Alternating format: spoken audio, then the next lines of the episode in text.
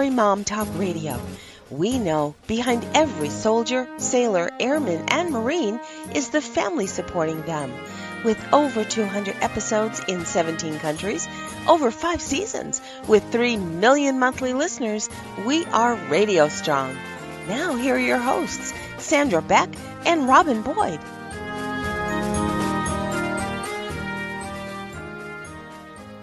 Hey, everybody, this is Sandra Beck, and I'm so excited today to bring you a new episode. Robin Boyd has the day off, and we're here today with Dr. Jessica Strong. Now, she's part of Blue Star Families, and she's also an Army spouse. She has three children. She's currently stationed at Fort Campbell, Kentucky, and we're going to talk about a very difficult topic today, but one that has affected my family recently, which is veteran suicide. And as we talk about it today, we're going to attend to all members of the veteran community because we did a show, Jessica, a couple years ago on veteran suicide, and some of the criticisms were all of the material was geared towards our young vets you know our our 18 to 35 year old vets and not really our middle aged veterans or our elderly veterans.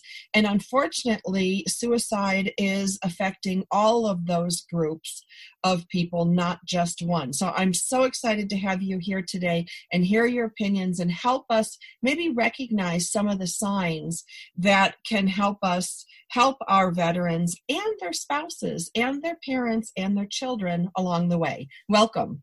Oh, thank you. Thank you for having me. And I do appreciate the opportunity to talk about this in- incredibly important topic.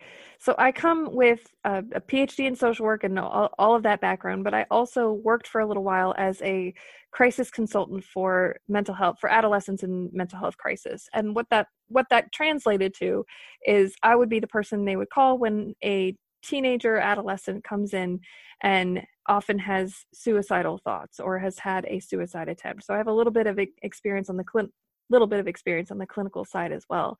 Uh, so that's one of the reasons I find this topic so very important. I know, as you mentioned, we tend to think of our younger returning veterans, the 18 to 35 year old veterans who are returning from uh, particularly those who are returning from combat in Iraq and Afghanistan, when we think about veteran suicide. But that is, it's certainly not a, a an issue, a crisis that is limited to that group.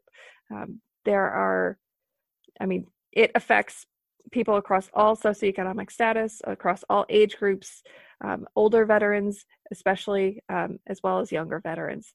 And it also impacts not just the veterans, but veteran spouses. It impacts active duty service members and active duty spouses as well.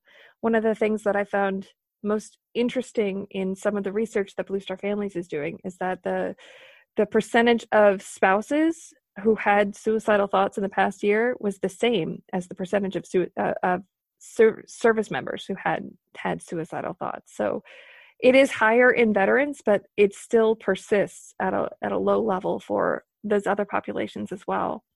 Well, I think that's interesting that, you know, when you said the spouses have the same maybe ideation or they have the same level um so do you think that and i know you know this is just speculation but is that because of the unique stressors found by the military family? I mean it is really difficult you know multiple moves it changing all the time not having a voice a lot of times.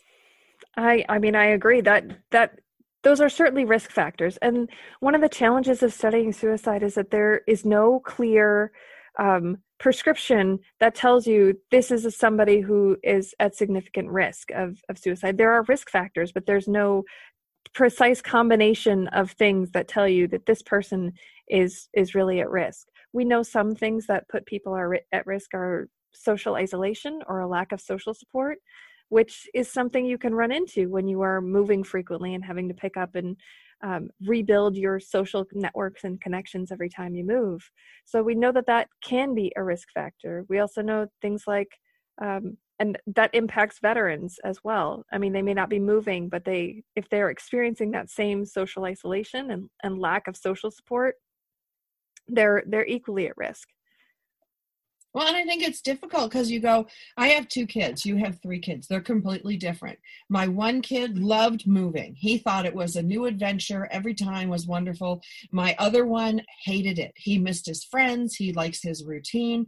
So, you know, you have within this kind of external structure of, of, um, conditions, you have all these different personalities. And you have not only the different personalities but you have people who do better or worse over time. I mean if you walk this earth more than 25 years you know you're going to have good years and bad years. So if you're just coming off a divorce versus somebody who's you know just got married you could have the same personality type but be in two really different significant conditions. Yeah that's a great point. I mean it it's rely it is dependent on so many different things that you you can't account for all of them. It can be the external conditions of moving. It can be the external conditions of coming back from a deployment or going through a, a rough patch in your significant relationship with another person. Um, or it can be the those internal characteristics that you have. The people who are extroverted are going to have an easier time making connections with with new people when they move or or reaching out to somebody when they need some support than somebody who's very introverted they're going to have a harder time doing that so it's both those the external factors as well as the internal characteristics that people bring that can put them more or less at risk. Well, and I think that's what makes it such a sneaky issue. You know, we have, we just don't have, there's some warning signs, but I can tell you, I have had um, in my immediate sphere of influence, we've had two young men, um, both Marines, both take their life uh, 19 and 23 different parts of the country one here in california one in north carolina.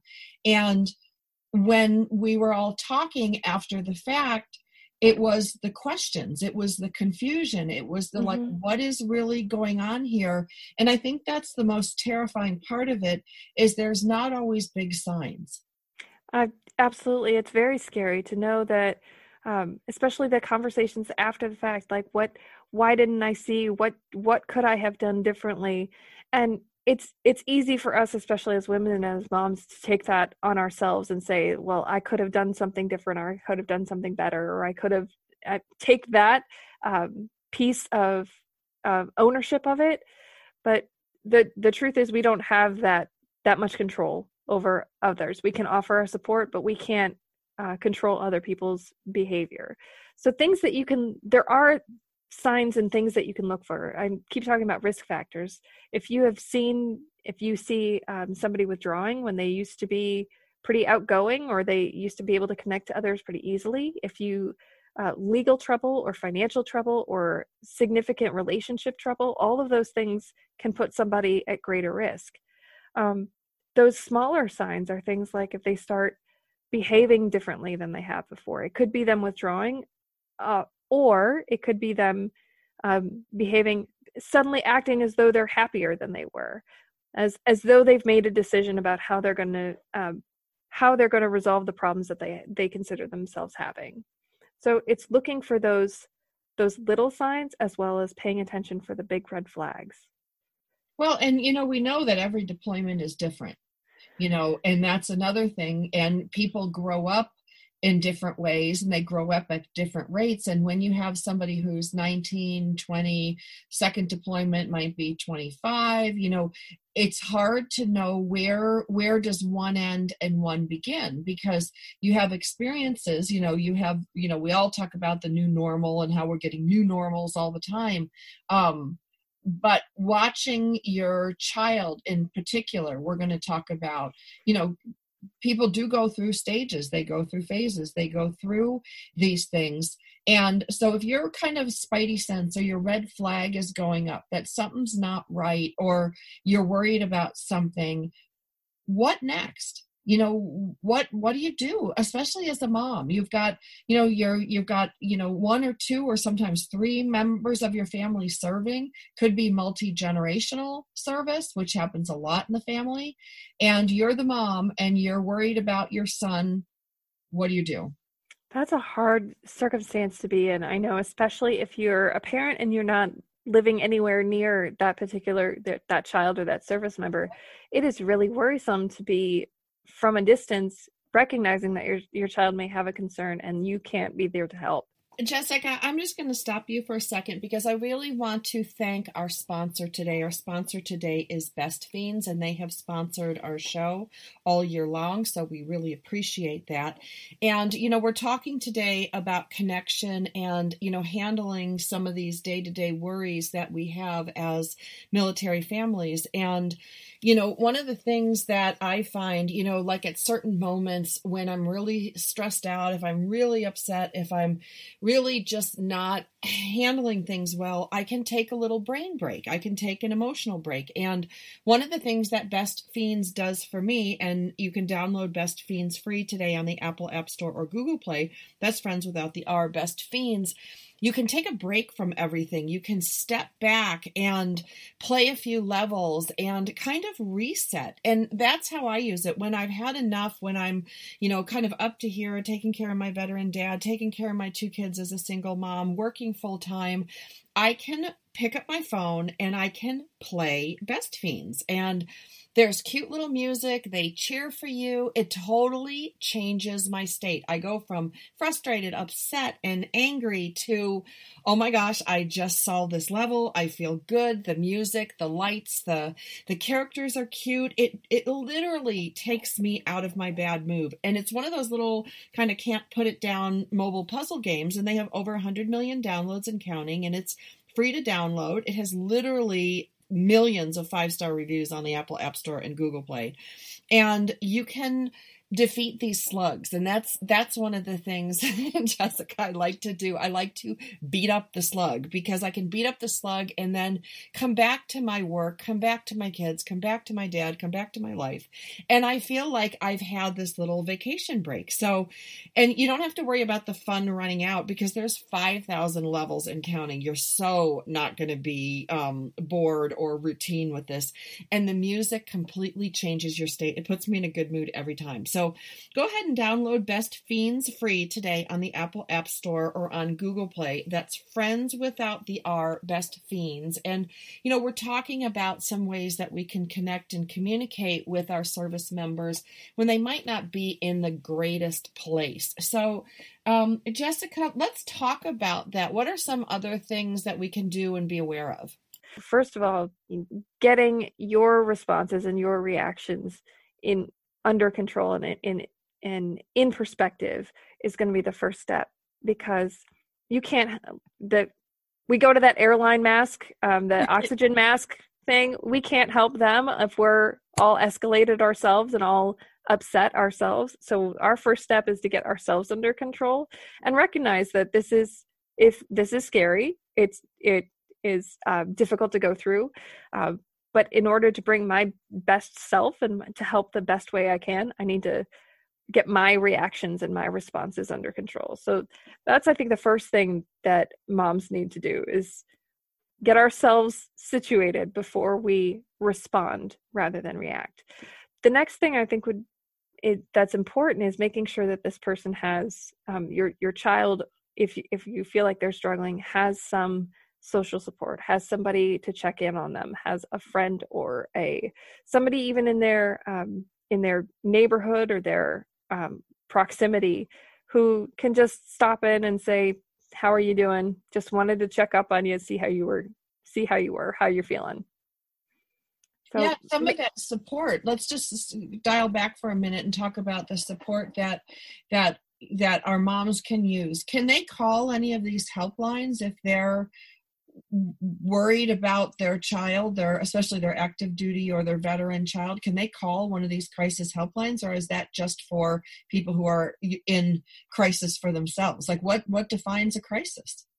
That's a really good question. That was one of those. That's one of those existential questions. You're like, okay, what is is this a crisis or not a crisis? It depends. That's always the answer, right? It depends um, on your perspective. If you're viewing this as a crisis, to you it's a crisis. You're going to respond to it as if it's a crisis. Your physiological uh, reactions to it will be as though it's a crisis. So if, if you're asking whether you can call a crisis line as a parent or a, a family member, you you certainly can. You can call the Veterans Crisis Line, uh, and it it may feel it may feel challenging because there's nothing that you can do in that moment. Um, and that is is hard because we want to be able to take an action and solve the problem right now. Sure. and we can't it's that's not a, something that we can do.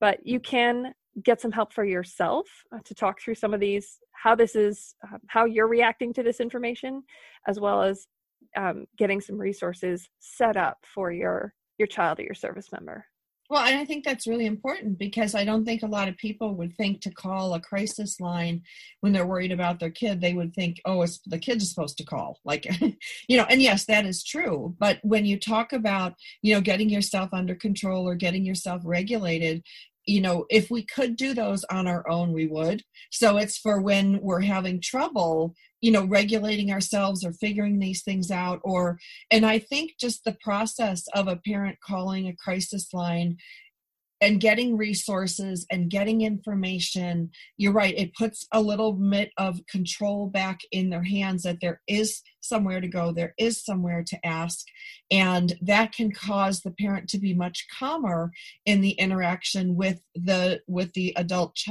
child service member but it would also work for the spouses too wouldn't it? Oh yeah um particular especially so and i know that um spouses if they're consider if they're having thoughts of suicide or having thoughts of harming themselves certainly i mean call the crisis line. That's what they're that's the p- whole point of them being there. Um, and there are lots of other resources that are available particularly for spouses of service members or service members themselves or veterans themselves. Things like the cohen veterans network is set up to to do just that. So there's there certainly is help available when you you you said it so nicely when you are able to when you want to regulate yourself and you can't regulate yourself if um, helping you get down from that hyper um, dysregulated state. Right right because you're not going to do any good for anybody flipping out. Like flipping out on the phone like if you're a spouse or your service member or even your parent. You know if you're worried about the parent like if you're not in a good place you're not in a good place to help anybody. So to help yourself first so that you can come with your like first line of defense. You can have all this information at your fingertips. You know that's one of the things that i would have liked to have which is you know hey here are some things we can do. Not mm-hmm. just oh my god oh my god oh my god like yeah. that's not going to help anybody like right. Having having some resources in your pocket or something to be able to offer whether that is counseling resources or just like sitting down and talking and connecting with somebody or one of the things that is is really important particularly for veterans is having that sense of purpose or having a sense of meaning. So that that can be one thing that is lacking after they leave military service and especially if after they've come back from a deployment they had this sense of camaraderie this sense of purpose. We're all working on this same mission together. And when that's gone that can leave a bit of a, a bit of a void and we're trying to regain that sense of purpose there are lots of ways to do that there are organizations that can help uh, pr- help veterans recreate that sense of purpose, whether it's Team Red, White, and Blue, or whether it's Travis Manion Foundation, or some of these other MSOs and VSOs that, um, sorry, military serving and veteran serving organizations that can help bring veterans and and people who care about veterans back together so that they can um, provide that sense of purpose and continue doing the good work and service that they do. Right. And I think that's like super important. And it's as equally important for the spouse that is receiving the service member home. Because just like there's the camaraderie and the the, the you know setup and the purpose in you know when the active duty service member is over serving, but the spouse back home is kind of doing their own similar parallel thing. They have their friendships in place, they have their their systems in place, they have have you know carpool set up. They have all these things that need to be done and they might be a working mom and they might be used to be going out to dinner and getting a babysitter and having girls night and things like that that help them cope while the service member is away. But then when the deployment ends and now we have like reentry into the family and this is where i thought it was very um, telling that you said you know kind of suicidal thoughts are kind of equal for both military spouse and the military service member. Look at the the adjustment coming home to the family. You know, the kids have to adjust. The, the spouse that's been handling everything like a single parent the whole time, all of a sudden now everything has to shift. And this is where we get into those like micro new normals. You know, everybody gets the new normal. You move from base to base. But what about the normal that changes when your spouse goes away for X amount of months and then comes back in and you've got your routine set? Mm-hmm. Where then yeah. does like the fun begin? Like, yeah. These are you have your way of you have your way of cleaning the kitchen and that's how the kitchen is supposed to be cleaned and then when you have to adjust and reintegrate they don't do it the same way that you do it they don't parent the kids the same way that you parent the kids there there there are those those mini those uh mini conflicts that occur over every little thing. Mm-hmm. and that's anytime you have a transition in the family there's always an adjustment period. Um, and that adjustment i mean it could it could go well it could not go well but there's there's lots of those little pieces that have to shift. And each one of those pieces that has to shift um, can can cause a problem or um, it may not right. And you have you know you have your community. Like one of the things that i experienced was in the community when when you have the spouse on deployment we kind of all have our carpool thing set up. We have childcare set up. We have you know all the sharing set up. And then a spouse comes back and now there's a wrench in the monkey works because you would like to think like oh well now there's two people to help but it really doesn't work that way. It's like the the person gets pulled out of the initial system that was working for childcare for for soccer practice all these things and it's stressful on the kids too like it's mm-hmm. not just the parent, the returning spouse, or the active duty service spouse, it's stressful on everybody. Agreed. Yeah. It's an adjustment for the entire family, no matter what that family looks like.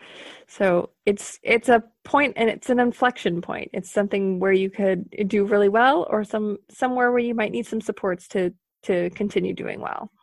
Right, absolutely. And then let's talk about some of the single family households because this is something that I've seen coming in my inbox a lot more than not, which is you've got single parents serving and grandparents are taking care of the children during deployment and then mom or dad or sometimes both on my street we have a husband and wife both serve both deployed the grandparents came in to take the kids take care of the kids and it was interesting because it was one parent's father and one parent's mother that moved into the house because I drive by that house going, how do I not hear screaming? And they have four boys. So, you know, oh, my Lord.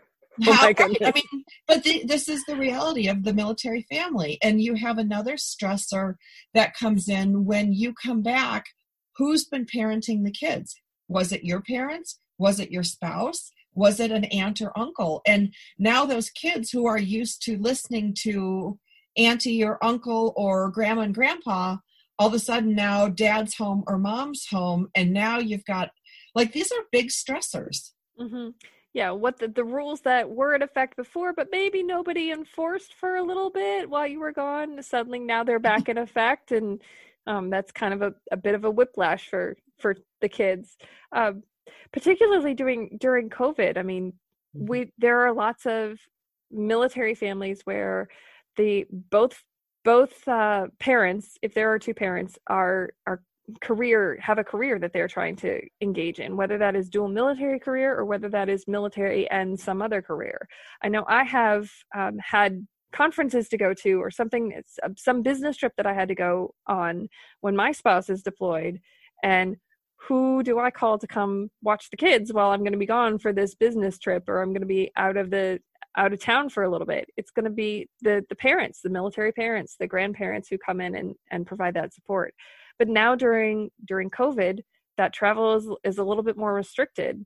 And we uh, you know that where there are concerns about exposing grandparents to the risk of illness if they were to come and provide some of that support. So there's all of these different variables to take into consideration um, and all of those things can impact first how the service member deploys but also how they return. Right. Absolutely. And the spouse you know the spouse and the parents. You know we talk about isolation being one of the factors for um you know like one of the things to look for with suicide. Well now we're all isolated. So you know we're forced to be isolated. So how do we know if someone is more isolated than not? I mean yes or no. Yes yes and no is what i'm trying to say there. Is so when when covid covid first happened and everybody was isolating in their homes and we're all suddenly moving to um, tele telecommuting and doing all of our work remotely and kids are doing work work remotely and people are connecting with one another having baby showers and and family parties via zoom. I i thought wow this is something that military families are really made to do. We've been doing this forever. Um, so we're well suited uh, to this isolation but not isolation. It is physically distancing but not necessarily um, socially or psychologically distancing. We are still trying to socially connect with one another. We're just doing it in a physically distant way which is something that military families have had to do ever because they relocate so frequently for the entire length of their military career. So in some ways military families are really well suited to to sharing those tips and tricks that they're learning with uh, non-military families as they're adjusting to this new normal of covid and social distancing well, and I love that because one of the things that I love most about the military family is just their resiliency. You know, you can run into somebody 20 years later and be in a meeting and watch the way a lot of times that they they handle things and you know, when you start talking to them they're like, "Oh yeah, I was a Navy brat. Oh, I was an Army brat. Oh, I was, you know, this that and the other thing because resiliency is part of the military family from day 1 you know when one serves the whole family serves. And you know as much as there's a lot of specific issues that hit the military family one of the big positives of that is the resiliency which is your ability to react and adjust to events. I mean don't you think so? Oh yeah. Um, we've done at Blue Star Families, we do the military family lifestyle survey, and we've looked at a lot of different factors that help support military family resilience. And we know that one of those things is going to be your ability to adapt, your flexibility. It's called cognitive flexibility, and it's your ability to look at things in a different way and say, okay that didn't work out like i thought it was going to work out what could what do i do now like how do i sw- switch this around to still meet the goal that i want to meet even though it didn't go exactly like i thought it was going to so there are those individual characteristics that that you build over time because you're kind of forced to build them over time with all of the the stressors that you get are are are uniquely dealing with as a military family. There are those those family level characteristics that help you like the more everybody knows their role and responsibility in their family and the and the the more clearly communicated that is the better the family does. Whether it's uh, during deployment or reintegration if if a kid knows that their job is to empty the dishwasher regardless of whether dad is here or not here that's that provides that little some little bit of familiarity and consistency. And uh, stability. And stability yeah.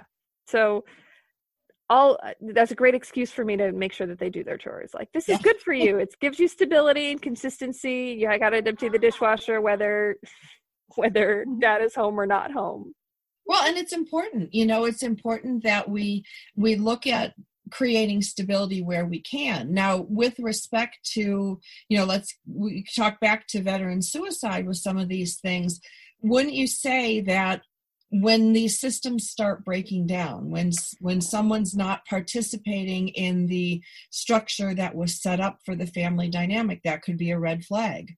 Mm-hmm. um, some sometimes it can be and that's what's so challenging about um, military suicide is that it can on, on the surface it can look like well they spend so much time helping other people and they're really supportive of others. I didn't know that there was anything wrong. I didn't under i didn't realize that there was that person was having an issue. So people can keep it hidden really well um, but being being on the lookout for those things like changes in behavior mm-hmm. um, can can help you can say hey you just don't seem the way you don't seem to be acting like you normally are. What's going on? Is there something wrong? Is there something you want to talk about? Um, just engaging in that conversation. And what if what if they say like and this is the one thing that was expressed to me with one of my family members is what if they say I don't know?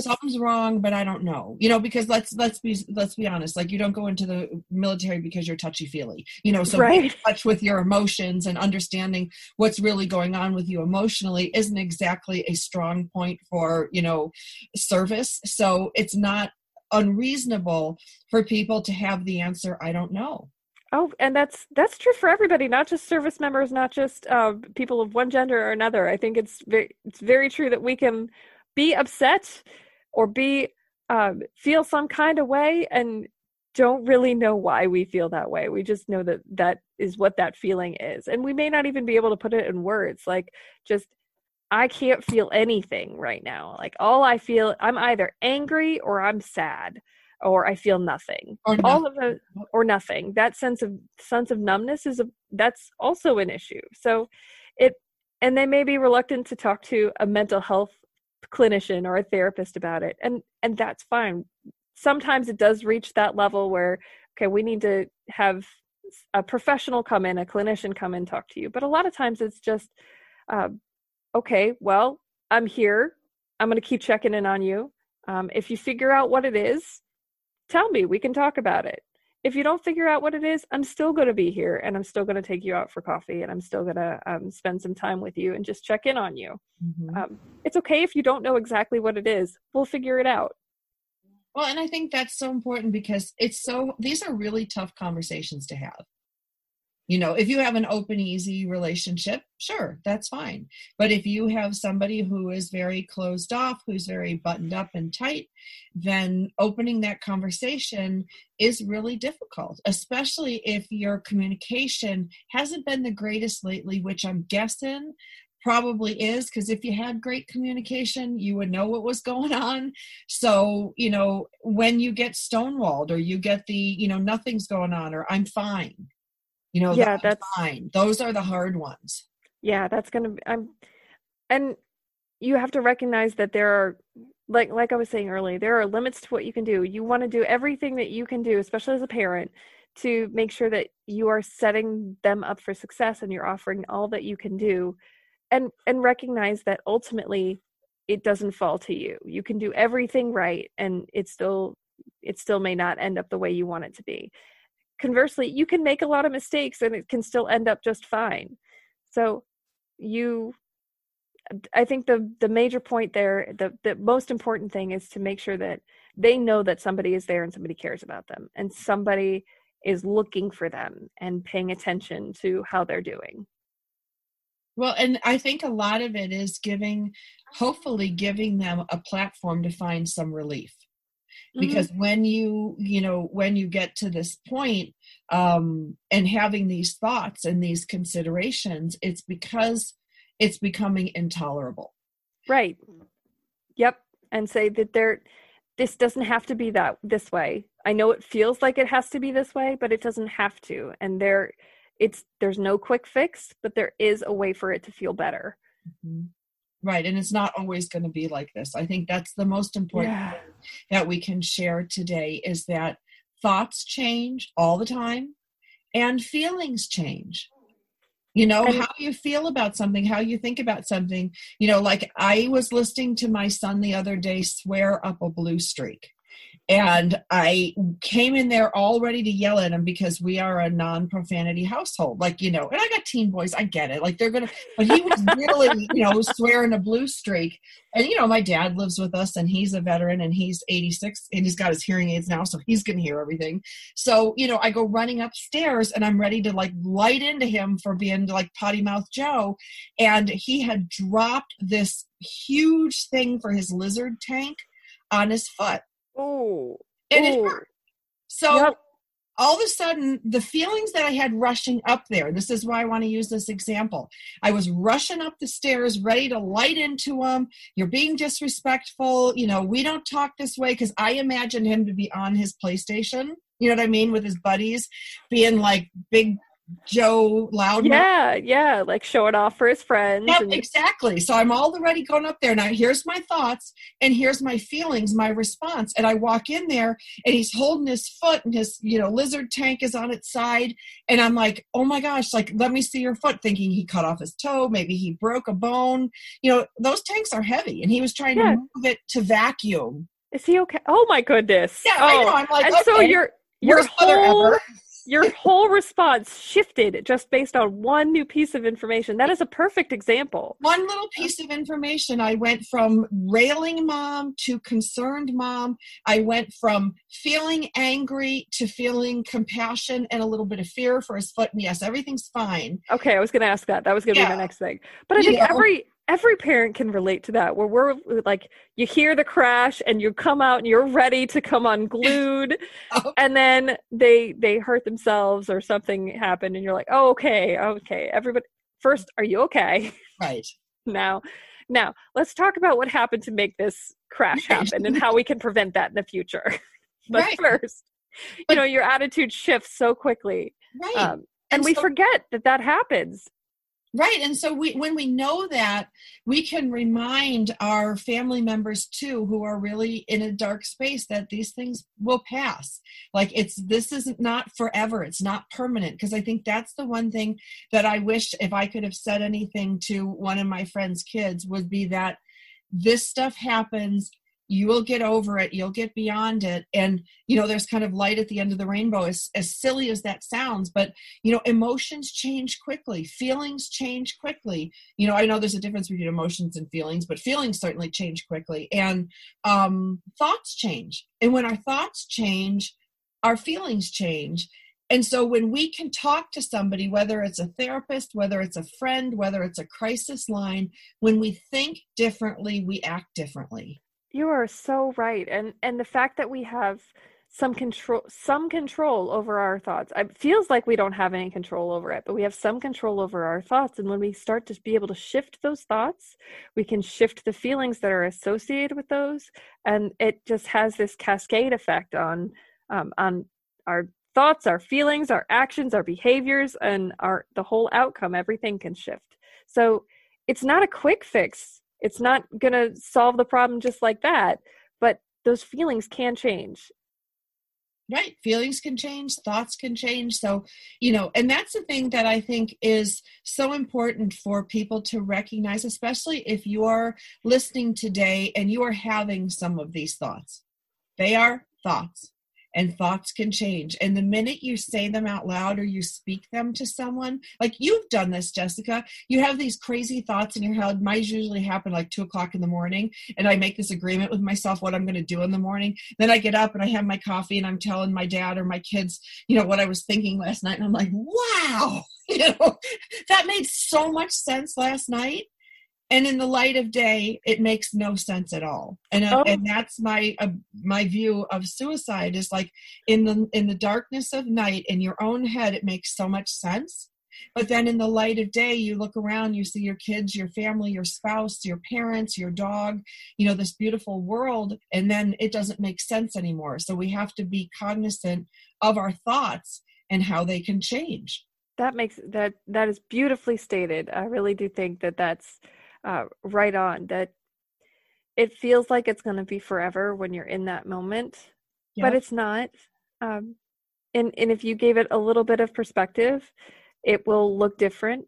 And if if you're having a hard time turning on that light of day and you're having a hard time getting that different perspective and seeing that thought for what it is there is there are people who can help do that. They can help you turn on that light. They can help shine a, a flashlight. As i'm playing on this metaphor they can help shine a flashlight on that. So it doesn't look like it's going to be permanent and it doesn't look so scary and you can see how there might be a way to change. Yeah. And that's why we have to talk. That's why we Yeah. have to tell somebody you know and that's why you have to speak about it because in our own head in our own thoughts you know things that are absolutely insane can feel normal or can feel the right decision. We've all had this. Everybody's been up at two o'clock in the morning you know upset about something worried about something and they think you know they make this crazy thing in their head that's how they're going to solve it. They wake up in the morning and everything's changed. Oh yeah. I ran into run into a problem. Okay, I'm just gonna I'm gonna move and I'm gonna um, try buy a new house, and that's gonna fix this plumbing issue that I can't get fixed. So right. I'm just gonna go buy a new house right now. And the next day you're like, wow, okay, that might have been an overreaction. Sure, and that's the thing about our feelings. That's the the thing about our our um, you know our thoughts. But the thing with with su- suicidal ideation and some of these things, the more we think about thoughts, the repetitive thoughts we have, the more we train our brain that this is okay. So let's talk for a few minutes about that and about how we have to interject new knowledge in to kind of interrupt that pattern, interrupt that record. Oh, that's perfectly stated. Yes, precisely. If once once you start going down this same path and the same thought path over and over again, it builds this rut, and that's just where your your brain naturally starts ending up. And it takes some it takes some intervention to get your you off that track and back out of that rut. Um, and then you have to start continually getting out of that rut and going into um, a different train of thought. But it can be really hard to do in the moment. That's why we sometimes need some help. Right. And the help can come from the strangest places. Like, you know, I'm a big one of giving, you know, kind of real life analogies. And as a single mom supporting my 86 year old veteran dad and, and, you know, being 3,000 miles away from my family, I have this thing, the kids call it Friday Cry Days they're like, uh oh, it's Friday, mom's gonna cry. Because usually at some point between four and seven o'clock on a Friday night, I start to cry over something. And it could be something broke in the dishwasher. It could be while I'm driving and you know, and it's not like I'm a big crybaby, but but what happens is my thoughts go down and my son Max, he was the one who identified. He goes, Mom, he's like, You're going down the rabbit hole. It's Friday cry day. And I start talking about things and I'll be like, oh, well, you know, you know, when, when my mother died and my, you know, and then when I got divorced and I'm like, and I'm going down that story and that story takes me right down to that rabbit hole till I get to the bottom and I feel really sorry for myself. And then the tears start to fall and it's oh, yeah. when I'm overtired at the end of the week, I'm like, just trying to get to the weekend with my work day and my kids and everything's done. And like friday at seven o'clock i call the pizza place and they're like yeah our pizza oven's broken. That's oh, enough to make me cry. that's it. That's it. I'm done. Done. That's all i need. Well and you know as parents as as moms we've all seen that right? Like we've seen the the six year old lose his ever loving mind over something that would never never phase him normally. And you go oh, you must be tired. Were you up right. late last night? You know that you're tired. You know that you're hungry. You know that all of those things. And in the moment, it seems like the most rational and logical thing to do is just have a meltdown and throw yourself right. on the floor. And then if you look at what look at what you say later, like if you were to record that and look at it the next day, you go, "That was dumb." Right. that was dumb. That uh, yeah, that didn't make any sense. Normally, I'm a pretty logical person, but obviously, I had my moment. Uh, but it's looking at it from a different point of view and recognizing that you got to set yourself up and set yourself up for success, knowing you got to sleep, you got to eat, you got to do all, all the good things. But when you don't have that, yeah, you might um, be a little bit more reactionary than you normally would be. Right. Well and you know take that to the next level and go you know when i i've talked to people who have tried to commit suicide you know and that obviously weren't successful because they're talking to me they said the same thing. They stopped eating they stopped sleeping they stopped doing the things that gave them pleasure they stopped talking to people as they went down that rabbit hole and so, some of the things that you could recognize in yourself or your spouse is the not sleeping, is the not eating, is the not doing things that normally bring them enjoyment. Like, those are big red flags. And I, I'm throwing those big red flags up, you know, like it's NFL season, so I'm going to throw a flag on the play. But we got moms, you know, who are who are in that role. They're not sleeping, they're not eating, they're stressed to the gills, they're handling that single family while the spouse is on deployment. You can't tell me that at least half of those moms haven't thought, I need to get out of here. Like like you said, I move, you know, like move the house because you need to get the plumbing fixed. Mm-hmm. You know, mm-hmm. I need to get out of here because there is no relief. That's the other thing is some of these family members have no relief. You are preaching to the choir right now. Uh, boy, do I know that. Um, you know, right now we're in the we're in the season of pandemic parenting, and um, doing it by yourself, whether you're a single parent or whether your your spouse is on deployment or TDY or just not available because they're at work all the time or whatever it is, um, and you don't have those backups, you don't have somebody you can call and can you just take them for five minutes so that I can go to the bathroom without somebody banging on the door? Yeah. Um, yeah. Yeah. Don't know where I was going with that, but no, I mean there is nowhere to go with that. With you, that yeah, we're all in that together. Right. I mean, I used to as a single mom, I have a I have a big house and it's like the death house. You can fall off a balcony, you can fall down the stairs, you can drown in the pool, you can fall off the cliff. Like take your pick. There's a way for like toddlers to die. Oh and my goodness. So, yes. As a single mom, I didn't know this. I bought the house when I was married. And then when I found myself suddenly single, so I resorted to things and, you know, CPS, go ahead and call me, but to take a shower. I used to take my my kids are 2 years apart. I used to lock them in car seats, prop them up against the couch and turn on the TV because I knew they were safe. And they were the kind that would stick stuff in each other's ears and, you know, stuff stuff up their nose, oh pack their oh head full of dirt. Like they're boys. Like they were young boys. So sticky in the car seat. And and Jessica, I would go take my shower as fast as I could just to give myself five minutes to not have a stroke. I would come down, and more often than not, one or both were tipped over because they were kicking each other, you know, kick the car seat over. One falls over to the side. They couldn't fall backwards because I propped them against the couch, but I knew they weren't going to die. Right. Yeah. Those are the things you resort to when there's no one to call. I I I hear you. I remember coming out of the shower and having my one year old with just drenched in syrup. I was like, I was oh, gone for five. He's got the jug of syrup and he's drenched in it, sitting on the carpet, of course, not, oh. not not oh. on the hardwood floor that's next to him. That would have been easy to clean on the carpet. Just happy as a clam with this little jug of maple syrup. And I was like, I was only gone for five minutes. Like Right, lather, rinse, and repeat. I'm going. I'm not going to shave. I'm just. I'm not going to brush my teeth. Right, we're, it's going to be a quick one.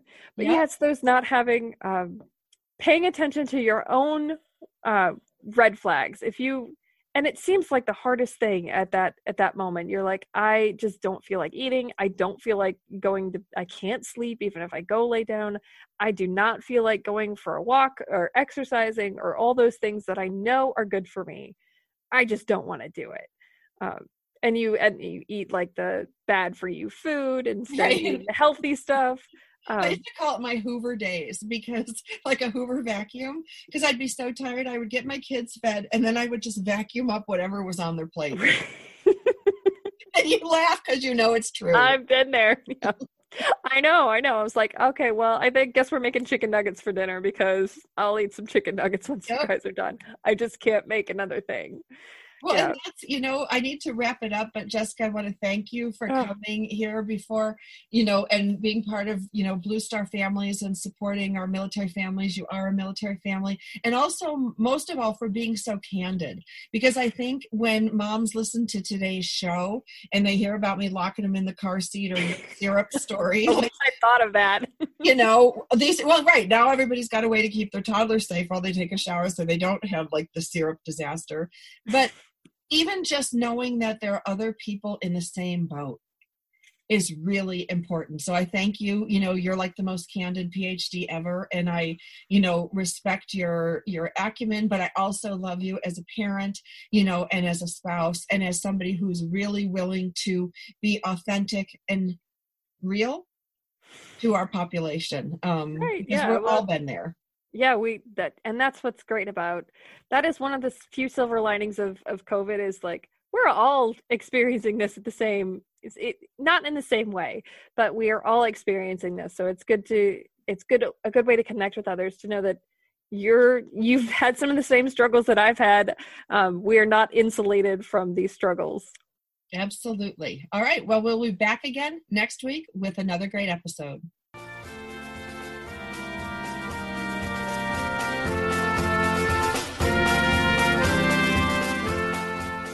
Thanks for spending time with us today on Military Mom Talk Radio. We've got more than 200 episodes available to you anytime on iTunes or at our website, militarymomtalkradio.com. find us on Facebook or Twitter. We look forward to another great conversation with you on Military Mom Talk Radio.